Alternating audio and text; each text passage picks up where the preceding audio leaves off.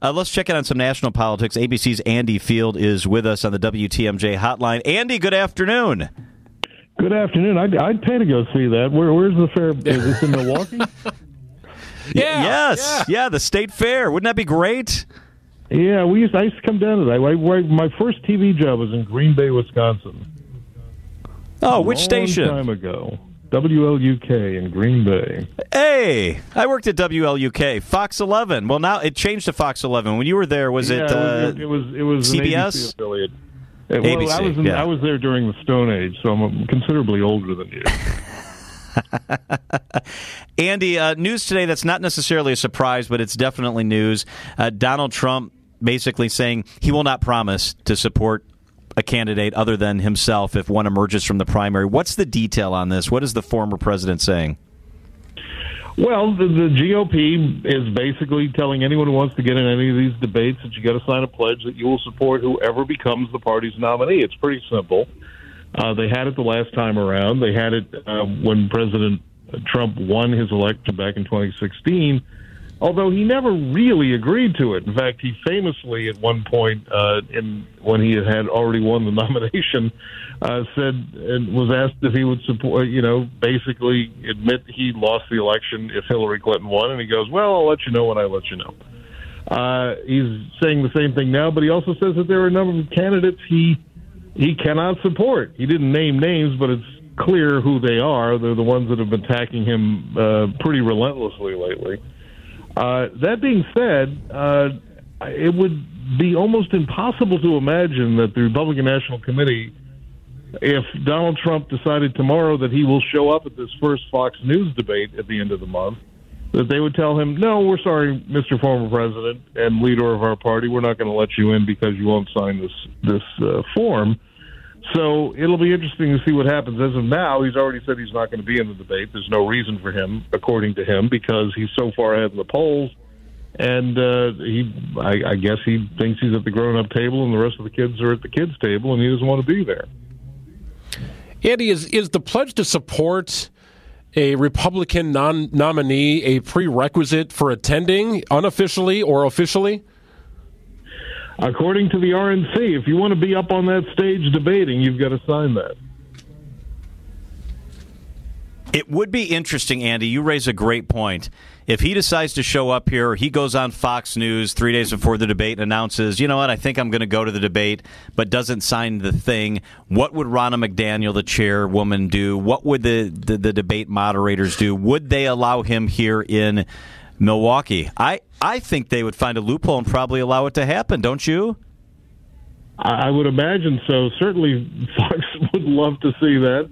Uh, it would be a, a ratings giant for them. You'd have the former president of the United States with a whole stage of people that used to support him no matter what, and then a good portion of those people are uh, going after him uh, with sticks and stones and anything else they can go to try to wrestle the nomination away from him. This feels a lot like when Kobayashi showed up at the hot dog eating contest and he was banned from the hot dog eating contest so Joey Chestnut could win. Yeah, couldn't we all that. envision a scenario where Donald Trump was. is kind of. it was a very big story where you said, Don't come. Don't come, Donald. We don't need you. We don't want you. But somehow finds his way to Milwaukee and sets up his own thing. I mean, he kind of feels like his own party, doesn't he, at some point? Yeah, but you know what? Now you've given me an idea for the for the Wisconsin State Fair. Just have all the Republican candidates show up for a hot dog eating contest. Whoever wins, Yeah, gets there you the That's a great idea, Just actually. combine forces Yeah. here. Andy, I, I just talked to a high ranking Republican guy in the party here, and you know, we're a battleground state and the conventions here, all that stuff. I talked to this guy. He supports DeSantis. And he says his biggest fear is that if for some reason Donald Trump doesn't get the nomination because the legal woes catch up to him or whatever happens, that he will run as a third party candidate, that he will not allow himself to back out, and then that will cause real problems for the eventual nominee is. Are these sort of combinations and concerns taking place at the national level? I think so. I've talked to Republican uh, National Committee members who will not be named because they don't want to show any bias one way or the other. But that is a giant fear of theirs because uh, Donald Trump is not going to take, uh, if he's a third party candidate, will not take votes away from the Democrat. He'll take votes away from whoever the Republican is. Uh, end up cannibalizing that vote, and then you've got another Democrat in the White House for four years. ABC's Andy Field is with us. Andy, I also wanted to ask you about another development on the legal front today, and that is that the former president's team is asking a federal judge to establish a secure facility at Mar a Lago. What do they want to do with this? Why is this important? Well, it, it's almost laughable that this is a request. You'll have to forgive me because this is a president who is on audio recording showing apparently showing uh, top secret documents to people who don't have the clearance to see it uh, in a very casual setting, and suddenly they want to have a secure facility so that they can review the documents that he supposedly showed to other people without a secure facility. Uh, but what they want to do is they're, they're called SCIF, uh, Secure Contained Information Facility. And it, it's where anyone in the government who wants to look at these documents, they even exist inside the White House other than the Oval Office where if you want to look at these documents, they are handled very carefully. You have to go in there without any recording devices, pens, papers. You look at the material, you you leave the material, it gets all locked up again. They're gonna have, they want that same facility to be installed in Mar-a-Lago uh, so that uh, people with clearances can review these documents for the trial.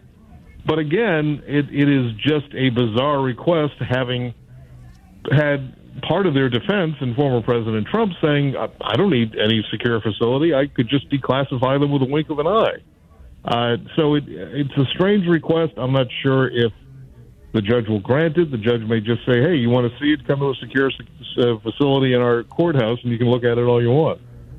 So, Andy, to sum up what you're saying here, it, it, it, granting this secure facility would allow Trump to review the same classified documents that he's charged with illegally keeping at the resort? Yes, that is why it is hard for me to withhold a chuckle on this. this is like stuff you can't make up, Andy. It's so uh, bizarre. Uh, no, in fact, uh, you know, it seems like a Curb Your Enthusiasm episode, or uh, uh, what was it, the Naked Gun series with Leslie Nielsen. it's just it, it, it, some of the requests and things that you see out of this, you kind of like scratch your head and go, I'm not quite sure what's going on here. You just said they weren't classified, and now you have to look at them in a secure facility because they are classified. ABC's Andy Field is with us from Washington. Andy, thank you so much. We appreciate it. Thanks.